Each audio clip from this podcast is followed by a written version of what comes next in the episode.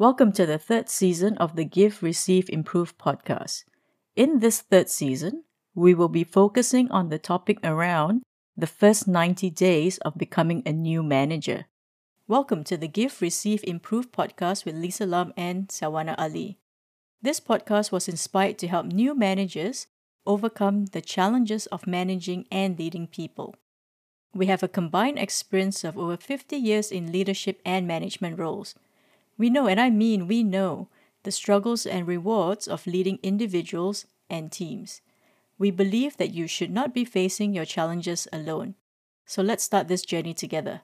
To find out more, check out our respective sites at lisalamcoach.com and sawanaali.com. Let's get going. In this episode, we will talk about understanding what really matters for the new manager in the first 90 days we will essentially be answering two key questions, and they are 1. What and how are the real life experience of a new manager in the first 90 days? And number 2, what are some of the tips of what not to do in the first 90 days? So let's get going. Hi, Lisa. Here we are again continuing our sharing on the first 90 days. We want to discuss about the top priorities of new managers, especially in their first 90 days. And of course, one of the best ways to do it is by revisiting our own personal experience. As we have already covered in the last three episodes, being a manager is definitely not what I initially expected in terms of the burden of responsibility hanging on my shoulder. In my journey to write my first book, a handbook for first time managers, I had conversation with a few managers to gauge on their real life experience as a new manager. Based on their feedback, as well as my own personal experience, I categorize four distinctive phases that managers go through in their initial transition to new managers. The four phases are honeymoon, reality, readjustment, and coming together.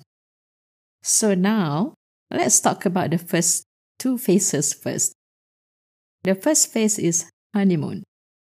This is the initial period, say in a few weeks, of becoming a manager. Some have their honeymoons shorter than others. Everyone is unique. During this phase, new managers are excited about the promotion, a validation of a successful career growth in the right direction, and thinking that the title manager is an entitlement to authority, that their subordinates will adhere to such hierarchical protocol. They perceive the role as glamorous and they're pretty confident that they can do the job well. They are confident because they are high achievers as individual contributors, so it's quite natural for them to feel that this is just another one that they will thrive. In the beginning, they may not be fully aware I mean, they thought they were, but they actually were not, in which case, they will only find that out much later that they are going through a change process. And being a manager requires very different skill sets. Due to the lack of awareness, they continue to function in their own comfort zones and to their strengths. As a result, they will get bogged down quickly and stressed by the amount of work that they need to do. The bigger danger, in fact, is that the managers may not even realize that they are actually doing the jobs of their subordinates instead of supporting their subordinates to do their jobs effectively. During this period, their subordinates observe, deduct, and judge their managers, and slowly they will form some opinions and start sharing and comparing notes with their colleagues. The outcome can be detrimental if not addressed in a timely manner. The next stage is what I call reality. During this stage, reality comes into effect very fast, piling down on the new manager. They begin to struggle a lot when their subordinates come to them with many issues. Their peers not giving them the required resources and their bosses pressing them on specific status or actions, all at the same time. And suddenly they spend a lot of time just firefighting on many related as well as unrelated issues. While struggling doing this, their subordinates, peers, and other stakeholders started forming specific opinions about their performance as a manager. Their subordinates will start thinking or saying that the manager doesn't know how to set direction, for instance, not adding any value or more inclined to support other team members. And this is because the manager is still operating in his or her own comfort zone, performing to their strengths as individual contributors rather than managing people to execute tasks to achieve the intended results. This will be a vicious cycle if not addressed in a timely manner. This is the period where the managers can lose their credibility very, very fast and will struggle to earn trust as a result. The hard reality that the managers will gradually learn to understand during this period is that their role is about solving problems, setting priorities, motivating and inspiring their team members to perform the best they can be. What do you think, Lisa? How was your experience then? What are some of the not to do that come to your mind during this early phase? Yes, El. I can absolutely relate to the first two stages honeymoon and then when reality strikes. I would say that one should enjoy the honeymoon period because it only lasts a short time. Typically 30 days, because that's how long the people around you, whether it's your manager or your direct reports, will give you to prove yourself or for you to demonstrate your words with your actions. For the most part, because you are new, you are full of energy and excitement and ready to go and make the changes that you had envisioned in your mind. After all, every new manager wants to make their mark. I can remember the first time I was made a manager. I thought, this is strange. I'm still sitting at my desk, still doing the same thing, and the only difference is that now I have more responsibilities and that's basically it. I remember vividly asking myself, what am I doing? What did I get myself into? For me, my honeymoon period didn't last more than a day, and that was the day that I was informed that I was going to be a manager. Kind of sad when I think about it. I should have enjoyed the honeymoon period more. What not to do during this honeymoon period, no matter how long or short it is? 1. Don't assume that the honeymoon period will last forever. Obvious? But for most, we are on such a high that we ignore the fact that we are in a new role and that there is a lot to learn. Number two, you think that you know it all and your answers or decisions are always right. You might feel on top of the world because you have been promoted. But the reality of how someone is promoted, it is usually because you were a performing individual contributor with the potential of managing people. Potential and experience are vastly different. The mindset and skills required vary greatly as well. You do not know everything, and unless you're open to learning, you will find it extremely difficult to lead and not just manage your team. Always remember, you don't know what you don't know. Number three, as a leader, you're there to serve your team and not the other way around. Management today is not the authoritative, hierarchical culture of yesteryears. You are leading by example, and your goal is to lead and inspire each person in your team to do their best work in the most collaborative and accountable environment. You do not order people around, and definitely you don't assume that they will all gladly do everything that you ask of them. The skill and track record that got you the promotion are not necessarily the skills that will help you stay in that position. In my experience, the reality phase hit fairly quickly. In fact, the next day. Like what I said, my experience from honeymoon to reality was very short. I think partly it was because the environment was the same, in that I was still sitting at my desk, surrounded by the same mess around me, and the people were still the same, and the only difference was that now they're reporting to me. My reality was very clear, it was right in front of me. I now have an added responsibility of not just these people, but their goals and results as well. Some of them were achieving their targets, which was great, while some were obviously not, which were clearly a problem. No matter the situation, I had learned that there are three key things not to do during this phase. One, solve their problems for them, or in other words, believe that I had all the answers and I would take away their responsibilities. They need to be accountable for their actions and they need to take ownership for the things that they were supposed to do.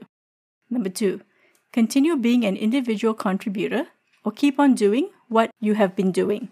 You are in a different role and therefore you cannot function or perform in the same way. You will need to mentally step up and change your mindset to be a leader and not just a manager. 3. Not asking for help.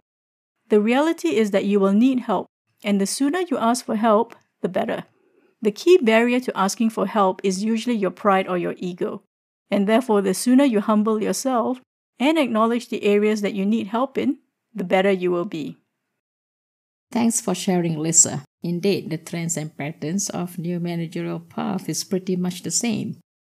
Moving on, allow me to share the next two phases of a new manager's journey in the first 90 days. The next phase is what I call readjustment. Readjustment happens when managers realize and accept that they need to change to succeed. The realization and acceptance processes can happen fast if they listen to feedback from their bosses, their peers, and especially their subordinates, which in reality are very hard for many of them. So, what do you do when you realize and accept that you need to change to succeed? Find out more on what's working, what's not, and what you should be doing differently. Have a chat with your boss, some of your peers, and your subordinates as well. Get their feedback objectively, and based on those information, start doing something different. Take this phase as a reset, an opportunity to start something afresh. Some of the key variables that managers make changes on after a few weeks or months in their role include but not limited to this. Number one, take the time to plan and set a clear direction for the department. Number two, proactively build relationship and set predictable rules or ways of engagements with your direct manager and peers. Number three, communicate inter-departments rule of working together. This is very critical as you will need support and resources from other departments as well in delivering the best experience for your customers. Number four, develop personalized engagement with team members. Your subordinates are from varied level of experiences and maturity, which requires different approaches or engagements in motivating them to work effectively. Some of them you need to spend more time coaching, some will function very well if you leave them alone, for instance. Number five, managing change. You must learn, unlearn, and relearn, as your role as a manager means getting results through people. There are many elements involved in getting this right. For instance, changing your mindset and how you function, creating a predictable operations to make it easy for all to work together, initiating informal activities among team members to establish good teamwork, and staying healthy to manage the work stress that come with it. When the adjustment phase works well, then come the next phase. I call this phase coming together. Coming together means that you have won some mind share, your subordinates starting to listen to you and believe in your purpose.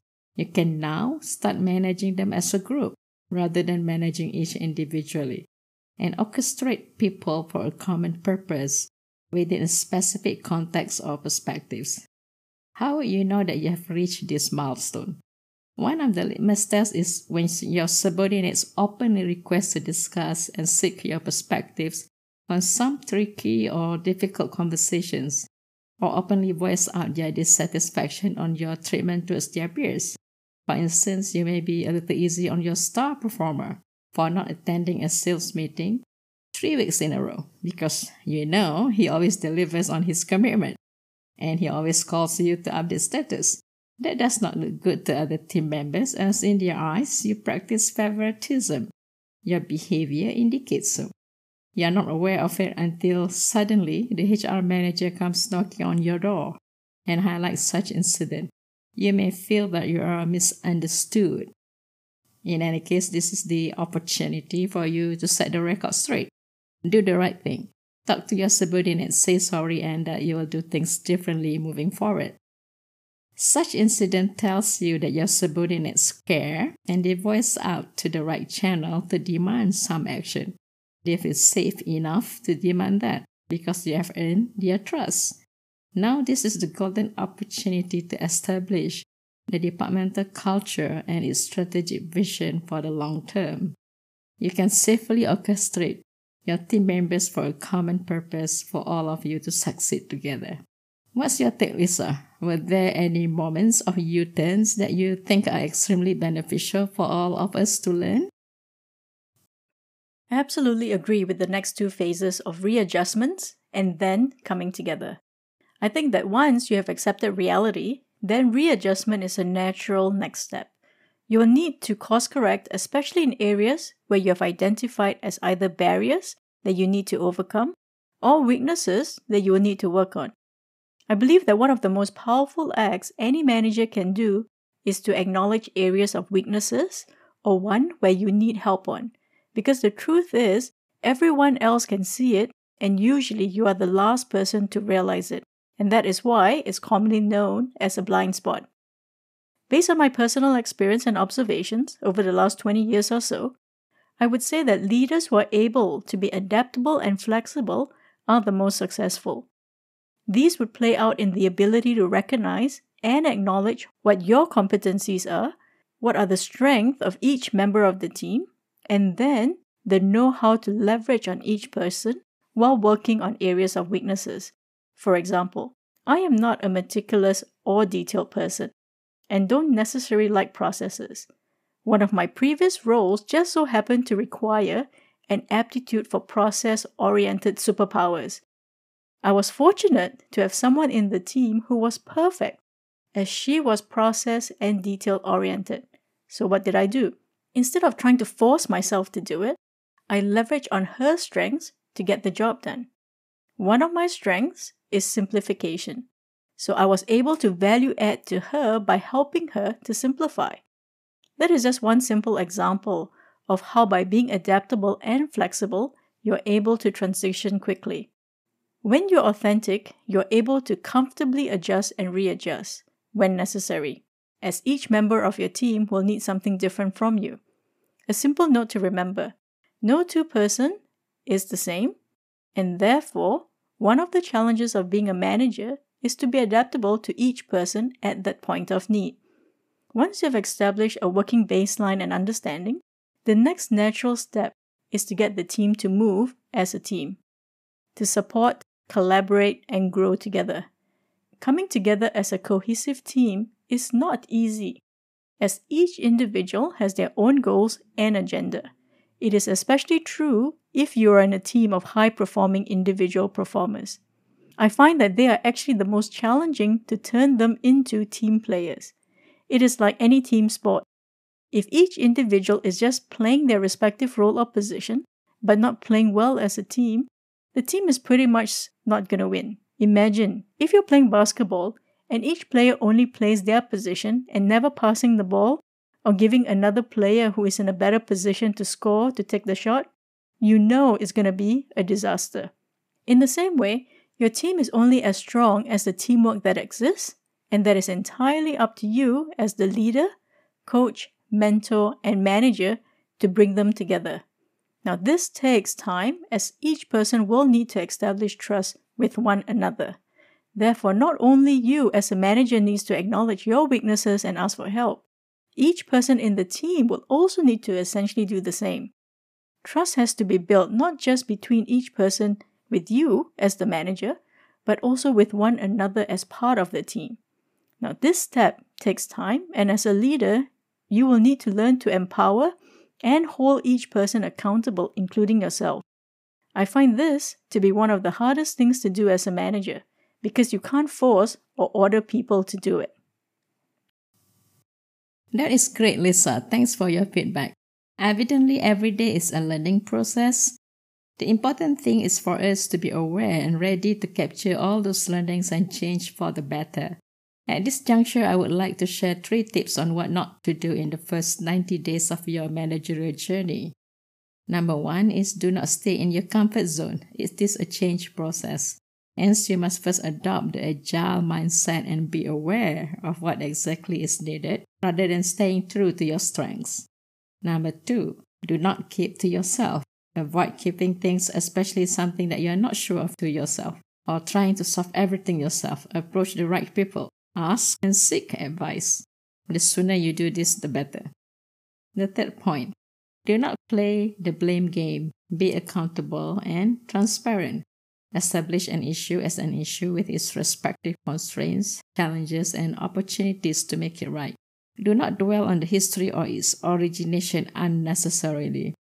Well, Lisa, I would say um, those are some of the pointers that would be very useful for new managers. What are some of your not to dos?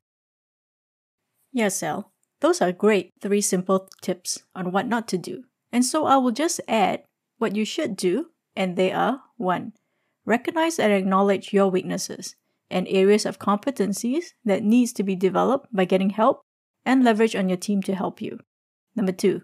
Leverage on the team. Each person has their competencies and strengths, and therefore, learning how to leverage each person is critical to ensuring that you are playing the best player at the right position. Number three, adjust and readjust your leadership requirements according to the needs of your team and situation.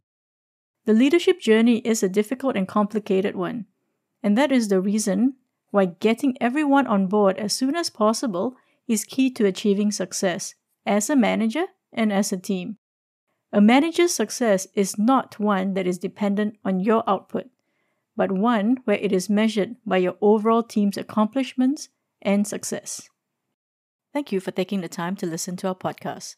Please subscribe to the podcast and let us know what you would like to learn next, and give us your feedback as we aim to continuously improve on what we're doing. Check out our respective websites at lisalamcoach.com and sawanaali.com. Take care and remember, you're not alone in your struggles as a manager.